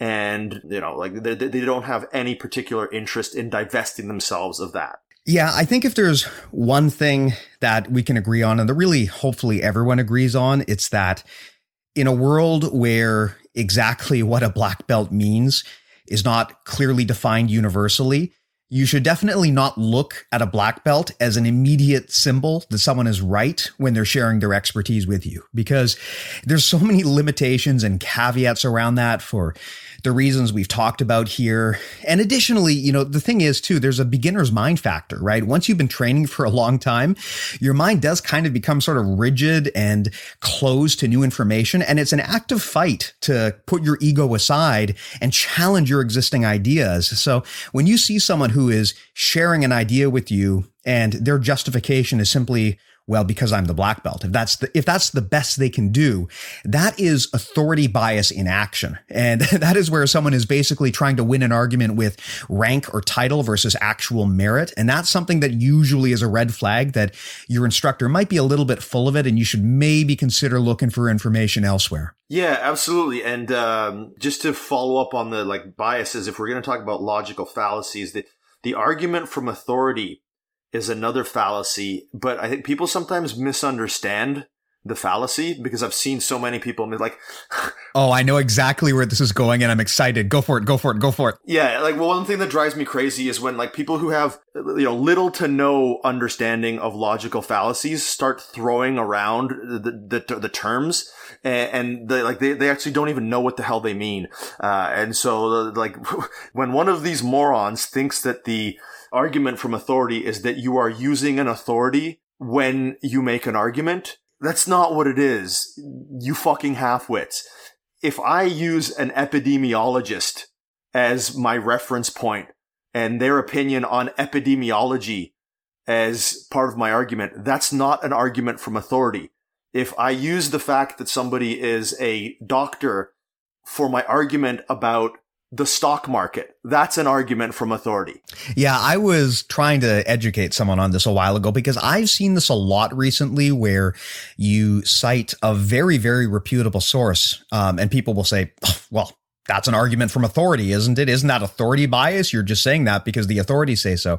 That is not what authority bias and argument from authority are about. Uh, argument from authority is when you cite something or you believe something solely because an authority said it. Yeah. Now, the reality is, if you are doing your research properly and you know what you're talking about, most of the time when you're citing information and you're sharing it, it should come from an authority because yeah. odds are authorities are going to be experts and experts are going to be more likely to know what they're talking about and have the right data. So if you're doing things right, most of the time your arguments will come from experts. Not all the time, but most of the time. It is only an argument from authority if the only argument you're making is this expert said so. Yeah. Really, the argument that you are trying to make should be based on what the expert has said and the validity of that argument, not their title or rank. That is where the difference lies. And that's where I've noticed a lot of people get confused now. And I, I think that the argument from authority fallacy is really the favored weapon of people who are trying to cast doubt on trusted institutions because they'll, you know, they'll basically say, oh, well, you said the media said this. That's an argument from authority. Not necessarily. Or you said a doctor said this. That's an argument from authority. No, not necessarily, right? The, the message and the messenger are very different factors. And it is only an argument from authority if you're making a claim simply because an expert said it and for no other reason or or it perceived and like a lot of times it's it's it's somebody who isn't an actual expert on the thing that you're talking about. So like I said, it, it's it's somebody who is an authority, but they're not an authority in the specific thing that you are trying to uh, to make claims about. Yeah, you give a great example the last time you were on the show with us, where you were talking about how, like, you know, if you're in the military, well, that doesn't necessarily mean you're a great sniper, and maybe if you are a great sniper, you don't want to ask that person for advice on something that is completely unrelated to their area of expertise. And I think that is the thing, right? When you are a novice at something, you don't understand how deep the rabbit hole goes, right? You don't understand understand that just because so and so is an expert, that means they're an expert in this very narrow area. And the funny thing about expertise is usually to become a true expert at something, you have to narrow your focus a lot because you simply can't divide your time amongst a bunch of different things and actually achieve world leading expertise in any of them. If you want to be a true expert in something, you have to sort of give it your undivided attention. So what you wind up seeing is that experts usually have very specific areas of expertise. And that's why you can get into a lot of trouble when, for example, someone speaks out of turn about something that is outside of their wheelhouse. And again, for the uneducated or the person who doesn't understand the, the lay of the land, it can be very hard for them to know when they're talking to someone who is within their circle of competence or not. Yeah, there's a. Have you seen the movie Good Will Hunting? I have, long time ago, but yes, I've seen it. So there's a quote by it's the, there's the the mathematician that uh, that figures out that that Good Will Hunt that Will Hunting is a genius, right? It's, he's played by Stellan Skarsgård, and at one point he says to Will, "There may be four or five people in the world that can tell the difference between me and you." He goes, but unfortunately, I'm one of them.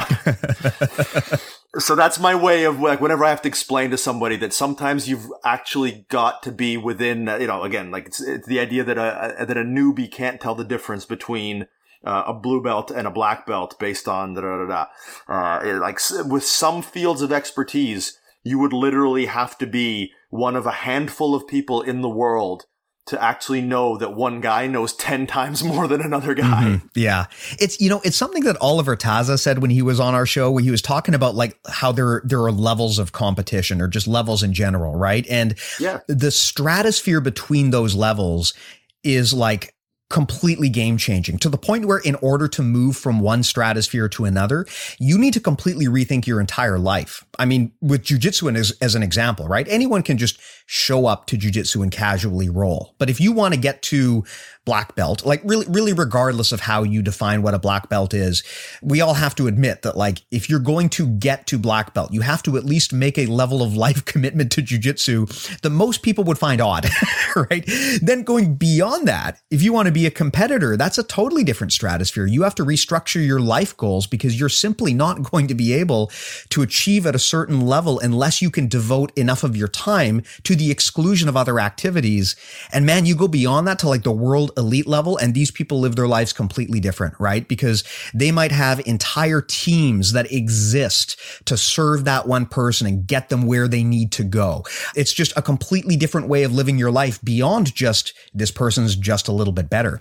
And that's a tricky thing with expertise because you can have people who are both experts on the same thing. And to the layperson, it might appear that they're the same, but one of them might be like world class, whereas the other one might just be like a local college grad. Right? Yeah. And that's one of the challenges with expertise is that it's not all created equal. Yeah, absolutely. And again, like that's that's why it's so important for people to like well really just understand what we're talking about the same way like if you're if you're a jiu-jitsu person which you know if you're not why are you listening to this podcast but if you're a jiu-jitsu person after a, a while you're going to know exactly what steve what you were just talking about this idea that there there are levels to this right? Like there are black belts and then there are black belts and then there are, you know, like, like there are god tier black belts that strangle other black belts who absolutely annihilate the, the level of tier black belt below them and, and so on and so on. So like there, there are absolutely levels to this and we don't have a problem with that because we're so involved in the sport and this is interesting to us. But when we're not involved in the sport and we're talking or we're looking at something else, they'll evaluate on the same level. There's those two like hack debunked doctors from LA uh, that, that were putting out some like, you know, COVID's not that big a deal video.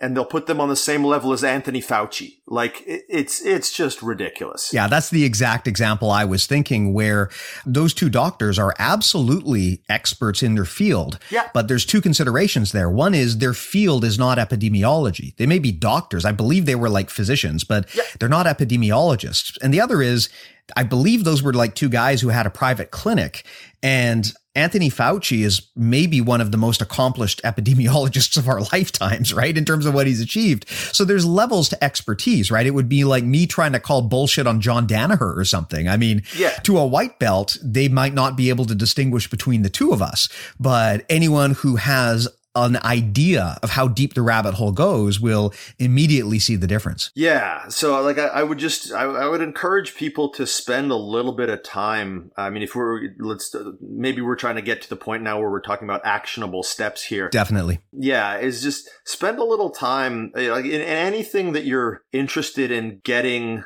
some level of real world knowledge. And like if you want to form an opinion, an educated opinion on something, First of all, if it's in any way related to somewhere where you can get easy information from talking heads on YouTube, don't do that. Uh, you know, it's the same problem that we have in jiu-jitsu where people like they're, they're white belts, they go on YouTube and they learn some fucking horse shit. Uh, now nowadays, it, the, the situation is actually a lot better because back in the day, most of the stuff on YouTube was from hacks. Nowadays, a lot of the stuff on YouTube is just really good black belts teaching good stuff. So that's actually become, uh, like that's something I'm actually pretty happy about where like the like the proliferation of YouTube jiu-jitsu has actually led to better people putting out information on jujitsu on YouTube. That is not the case right now when it comes to politics. Mm-hmm. It's not the case when it comes to a lot of things. So eh, yeah, politics is probably the best one I can pick because it's the one that has, it's the topic that right now has the, the lowest level of discussion. Like the people who are mostly talking about politics on YouTube are the equivalent of like back in the day Ari submissions 101 level type shit. Ironically, we are those politics people right now because yeah, yeah, yeah, yeah, we totally are, right? Like we don't know like I, which is why I'm not trying to suggest any particular course of action mm-hmm, mm-hmm. other than like if you want to educate yourself about this kind of stuff, actually educate yourself. Don't watch fucking YouTube political commentators. They're the worst get an actual idea of what political science is. Have an idea of what the words left and right actually mean. When you hear people in the United States talking about radical left wing, it's so fucking idiotic it's because there basically is no left wing mm-hmm. other than some fringe, like whatever. I'm not like for for the actual political parties that hold any meaningful sway over most people's lives in America. There is no left wing. There's a center right party and a far right party.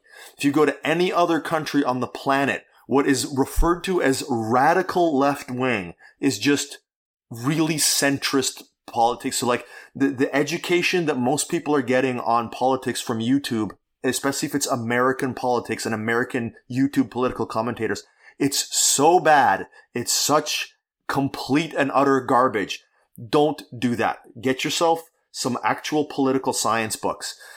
Again, if you want to study a specific political policy that was implemented, you can actually study it. You can look at, okay, this happened and then find a, a reputable social scientist, find some replicable studies that were done. And again, there, there, there are all kinds of issues, you know, that plague our society that have been studied by scientists that have pretty in-depth information where you will see that there isn't a really clear, okay, this right wing idea totally works and that quote unquote left wing idea totally doesn't. It's like you said, you know, sometimes under certain circumstances this works and sometimes under other circumstances this works. And then there are things that are more, much more frequently like, you know, this type of policy which, you know, some people would call left wing, but only in America, overwhelmingly works because it's been so well studied, because we've studied the effects of these policies and, and what they do and all that kind of stuff. So study the policies themselves and study the actual effects of the policies and what, what the science on them says. And you will start to be able to distinguish between the like the rhetoric and the bullshit that's being thrown at you to try to turn you into a, a like a mindless zombie who just votes party lines and all that kind of crap. Mm-hmm. So like, th- th- and and this goes for anything. You know, you want to get like I'm getting into car racing nowadays. So like, you I sure are. Like, well, you know, luckily because there isn't this uh, the same level of you know ridiculous nonsense. Like I remember when I was a kid, my buddy who is uh, the sort of person, like my former buddy, who is the sort of person who would fall for this kind of, and has fallen for this kind of like binary political thinking. He was a, you know, like Chevys are great and Dodge and Ford is bad, or like American cars are great and Japanese cars are crap. Mm-hmm. And I remember my my other friend who is still my friend, and like, man, all these years I've been buying these shitty old American cars instead of just buying a Japanese car that was totally reliable mm-hmm. because I listened to my idiot friend who told me that like so that was his version of an expert, uh, and, and so like yeah, like I mean, man, there are all kinds of solutions out there. You know, like as a car guy, I like certain cars. And the more I learn about cars, the more I'm like, oh, well, I could actually totally see myself driving this car that I wouldn't have thought of before because I just thought that, well, you know, these kinds of cars were good and cars that came from here were good for this and other cars are good. And like, all of that stuff is bullshit. Like, mm-hmm. if you go to people who actually know what they're talking about, they're just like, it's just a tool. Have you seen the movie Ronin? No, I haven't. The Keanu Reeves one? No, no, sorry. That's the 47 Ronin. Ronin is a, is a movie with Robert De Niro. Oh, no, no, no. I haven't seen it. Oh my God. You should see it. It's great. Um, the Keanu Reeves one? guy. Or the Robert De Niro one? the Robert De Niro one. Not the Keanu Reeves one. Robert De Niro plays this old, ish, you know, like compared to the other people in the in the movie, he's a very experienced, like expert uh, field operative and he's brought into this team of uh, mercenaries to do a job. And there's this guy in there. He's he's played by Sean Bean, which by the way doesn't spoil the fact that that character dies. like usually Sean Bean is like that guy definitely dies, uh, but is this character played by Sean Bean who is pretending to be an ex SAS officer, mm-hmm. and he's talking a lot of smoke and he's he's talking about guns and uh, and like you know what kind of gun do you think is the best gun and this kind of thing and and De Niro just kind of shrugs and looks at him like the idiot that he is. He's like, whatever. It's a it's just a tool. You, you get the right tool for the job. Like mm-hmm. it doesn't fucking matter, right? Like as long as it does the job, right? So that like you, you want your ideas and your beliefs about the world to be tools that do the job. If all they do is protect this ridiculous sense of self that you have, then they're actually really bad at doing the job. You, you don't have the ability to effectively interact with the world and you're just bringing everyone else down with your stupidity. So develop these, this ability to look at ideas and policies and, you know, notions or whatever as they're just tools. So if you want to learn about what's the most effective tool for this, go to the people who know the most about how to use those tools like it's it's it's hard to go wrong that way. Mm-hmm, mm-hmm, absolutely. And another thing that I would add, I mean, you talked about just the sheer prevalence of content that's out there, which is a blessing and a curse. I read this article by David Perell, and he called this the paradox of abundance. Yes. And basically, what he says is that like the average quality of information is getting worse but the best stuff is getting better, better. because we're yes, because absolutely. we're in a market of abundance. Where there's so much stuff out there. So what this means is that like the median level of quality is way down because the barrier to entry is so low. But because of the sheer volume of it, the best stuff is absolutely going to be world class. And you see this. I mean, you talked about like YouTube videos. That's the greatest example. I can't imagine a much less of a barrier to entry. So one thing that you can do if you want to really, really identify where good quality content is is find a place where there's a quality gatekeeper, basically someone whose job is to make sure that no one gets through the door unless a certain level of quality has been achieved.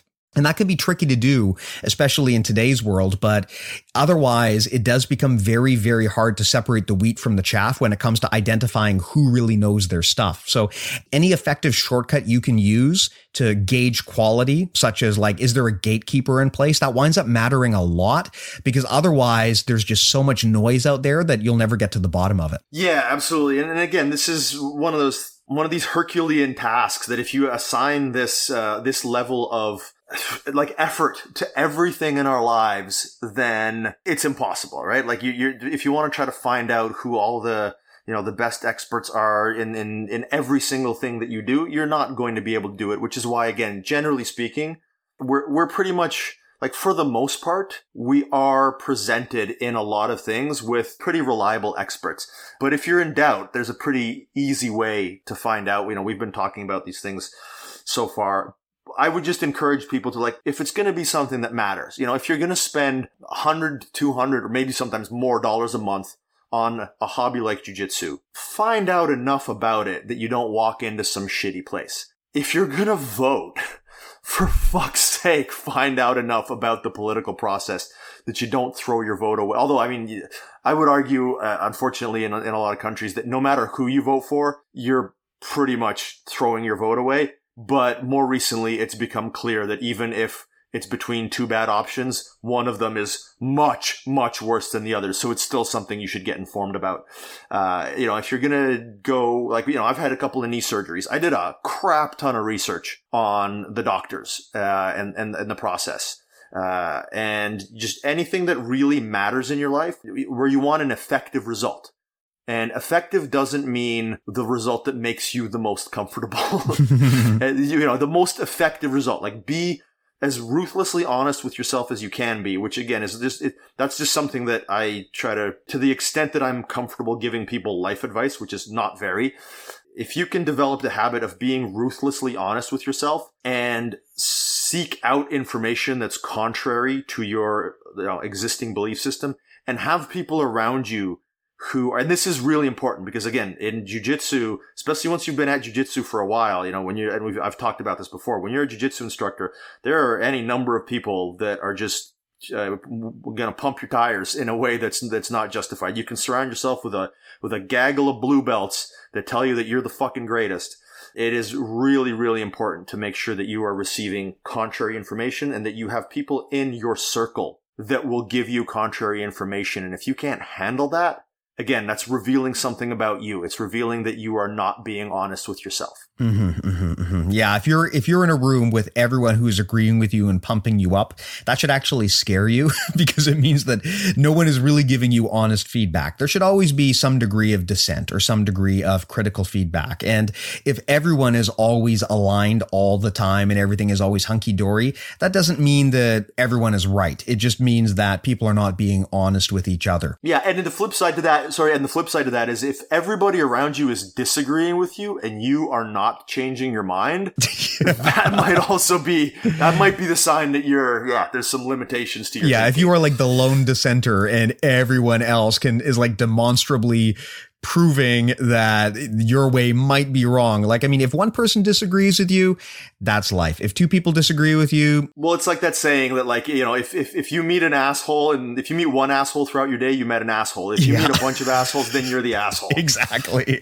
Yeah. So it, it's an important thing to understand. The other thing I would also suggest is to um, there's a great quote from Paul Graham where he says, "Keep your identity small," and you gave some great examples of this, right? If if you have various things tied up in your ego and sense of self worth and self identity, like your political leanings, or in the context of jujitsu, your gym affiliation or your belt rank. Like if you look at these things as being part of who you are, it's going to influence your decision making because you're going to look for things that confirm to your existing biases and beliefs. So it is better to try to detach yourself from those labels. You know, I think a big part of the issue that we see in the US right now is that people think of themselves as either left or right. And that's a very, very dichotomous way of thinking. And as we said at the beginning of the show, I think a far better label would be do you think critically or do you not? And that is divorced from political parties entirely. That's just a way of thinking. Um, and really, I think that's a far healthier thing. Yeah, I wish I wish more people would understand this about science is that science is just a method for accumulating and assessing information and it is self-correcting. It's just a tool and a process. That's all it is. It does not have exactly. an agenda. Um, it does not yes. have political leanings. It is just a tool and a process for discovering information. Anyone can use it, regardless of what your political leanings are, your gym affiliation. Like the tools for learning should be constant. And really, the only two categories of people in the world that matter are those who learn and those who don't. Well, I think that was a great chat. I learned a lot. Hope everyone else definitely learned a lot. I mean, this, I think, as everyone knows, is a topic that is very near and dear to my heart. Cognitive biases, mental models, logical fallacies, this kind of stuff. Oh, you know what? If, sorry, just uh, if, if I can add one little parting thought. Go for it. If at any point you are now, having listened to this, sitting down to send hate mail to Steve or myself, you are literally one of the morons we have described. You are one of the people that because we insulted some sacred cow that you have, are, are now getting their knickers in a twist to the point where you're sending an angry email, then you're the problem. But that said, I do enjoy those emails. oh, of course, they're they're hilarious. You know, but the one thing yeah. that I find, Rob, and I mean, I, I, you tell me if you've experienced the same. I mean, we try to keep the show mostly like on the straight and narrow and objective. But that said, we do every once in a while we upset someone and we get we hear about it. What I have found is the people who have legitimate questions, they'll send me like a one maybe two paragraph email. But the people who are mad will like send me their life story. Oh, and God. I'm reading this and I'm like, I wasted your whole day here, man. Like you were so upset about this that you wrote like a whole book chapter to, to read you know, me out about. I, I, so I mean, maybe I'm jinxing myself by saying this, but I personally haven't really received any hate mail, like on at least as far as like like I know I, on, on on a couple of the podcasts that I did with Stephan, he got some some comments. Like I got some uh, a couple of death threats uh, in in some YouTube comments. But as far as like people who either have have listened to like you know subscribers of my online academy or people who uh, have yeah like interacted with me on uh, on Instagram or, or anything like that I have not gotten any sort of, of hate mail. So maybe my audience is just are just not the type of morons that that send hate mail to to quasi public figures. So, or maybe they're busy driving to your house right now. It could be that. yeah, I, I hope that everyone who listens to this understands that like the whole purpose of this conversation is not to shit on whatever beliefs you have, but rather to talk about how detaching your thinking from those beliefs and learning to assess sources of information independently and objectively, that's really what you need to be doing. Like this is not about trying to shit on anyone's personal feelings or their opinions. It's just a matter of talking about ways to objectively think and make decisions. Yeah, and when you get to the point where you can do that, you will be able to very effectively shit on people's stupid opinions. yeah, that is the thing. Like if you really want to shit on people's opinions, what better way than to understand critical thinking? exactly.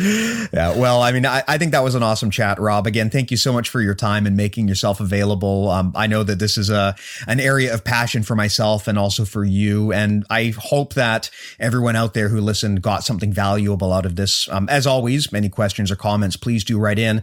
Rob, anything you want to talk about or, or to share with us before we go? God, at this point, no. I just want to go to sleep. Fair enough. do you want to plug your academy? Oh, sure, yeah. Um, well, the, my online academy because my brick and mortar academy, no one can come visit it right now. Um, but yeah, yeah, BJ bjjconcepts.net if you want some pretty, if you want a nice mix of conceptual jujitsu, pretty in-depth technical instruction, a unique resource for developing your instruction skills, like your ability to teach. We call it the pedagogy section, and, quite a vast collection of dick jokes uh, interspersed throughout that. You don't say. If you, yeah, if you if you enjoy that sort of thing, then uh, yeah, check out bjjconcepts.net. Uh, uh, and when things do get back to normal, um, please come and visit Island Top Team uh, on Vancouver Island in Nanaimo in Canada because man, I, I miss having visitors. It's it's really you know, I got to roll with fucking Rory all the time, and it's just terrible. You so, know, we had yeah. him on the podcast, and I was actually shocked by how many people enjoyed listening to him. like the I, the amount of positive feedback I got kind of blew me away. I mean, this is Rory, but you know, I guess that that's that whole internet expert thing, right? You make one Stephan Kesting DVD and then everyone just loves you. Yeah, exactly. but yeah, so yeah, please, for uh, if yeah, for the, for those of you that are ever interested, I do have you know when when when travel is okay. I do have a visiting student program at my academy. Anybody from any academy in the world is welcome to come and visit for a week and you can stay for free uh, with me at my place. I've got a, a home with a, a, few extra bedrooms that I host visitors all the time. So yeah, and you can, yeah, you can train at, at the academy. So w- once things get back to normal, please hit me up. Uh, although we'll probably have a bit of a waiting list. We, I, I had to cancel a bunch of visits as, as shit went sideways back in March, and you know now I've got people that have contacted me and are like, "Hey, when things get back to normal, can I visit?" So uh, we may not be able to get you in right away, but we will find space for you. I, I love having visitors. I love meeting new people. I love talking about ideas. I've actually, in case you can't tell, you know, we've been talking about this shit for almost two and a half hours. I have stayed up for a couple hours talking to people about stuff. Uh, you know, it forces me to interact with human beings in a way that doesn't involve me being a, a jujitsu instructor on the mats where people are obviously like listening to what I say. So it's, it, uh, that's, it's one of the things it's one of the tools that I use to try to undercut, you know, any kind of cognitive biases that, that I might be you know guilty of because we all are. Like one of the worst things that you can do is you know you learn about cognitive bias and you think that it obviously that it doesn't apply to you. Oh yeah yeah yeah. That that's the thing. It's like when people say i'm not racist. It's like yes you are. Everyone is. It's a cognitive bias. Well, it's yes, like yeah, exactly. if you deny its existence you can't do anything about it. We have to accept and understand these things if we want to actually take action. And that's why it's so important to understand these cognitive biases because awareness is the single best tool for combating them and therefore making better decisions yeah, but awareness alone doesn't do it. You have to have a protocol in place that is outside of your own personal thought process because you will still be vulnerable to these cognitive biases. And the more isolated you are from, again, opposing views, the more power you have. You know, there's a reason there's that saying that power corrupts and absolute power corrupts absolutely, mm-hmm. uh, is that no one is above it. And so part of my process for preventing cognitive biases, or not preventing, but from dealing with cognitive biases and for being exposed to different ideas is that uh, like you know when I've got visitors at my home, if if they have you know a, a particularly interesting view, uh, if they've got interesting life experience, I get to meet really fascinating people who know a lot more than I do about whatever things that they know about and I get to talk to them and I get to be educated and I get to and, and I sit there and I'm not the authority in the room. I'm not the the guy that everyone's listening to. I'm the guy who's listening to someone else. And we, or we might even have uh, you know a debate or uh, about something that I happen to believe in and maybe they have a different view and I'll, I'll be able to, to change my mind on something because the, the, the information that I had didn't have the same level of expertise behind it as the information that they have. So, uh, like I've had some wonderful book recommendations from some of my visitor, visiting students that I've been able to, you know, change my, my views on certain things as, as a result of those books. So yeah, like it's a, anyway, this has become a, uh, a thing about my visiting student program. So yeah, um, there's a plug. Check any of that stuff out. Islandtopteam.com is my school's website bjjconcepts.net or .com uh, will take you to my online academy if you want to give me money. Awesome. Awesome. And if you want to give me money, bjjmentalmodels.com. Specifically on the Patreon, we give away a ton of stuff on there. In addition to getting the episodes in advance, we also have a lot of exclusive content and educational material. We actually just finally, after getting badgered nonstop for a year and a half about this, put all of our stuff into a book and it's up there in PDF and EPUB format. So join us on Patreon and you can get that. Rob, I think that was a great chat. If it's okay with you, why don't you go to sleep and I'll go and talk shit to people on the internet? Yeah, I, I, definitely got the best part of that. Yeah, for sure. okay, I'm going to go and uh, pretend to be a COVID expert. All right, I'll talk to you later, man. All right, take care. Take care. Bye.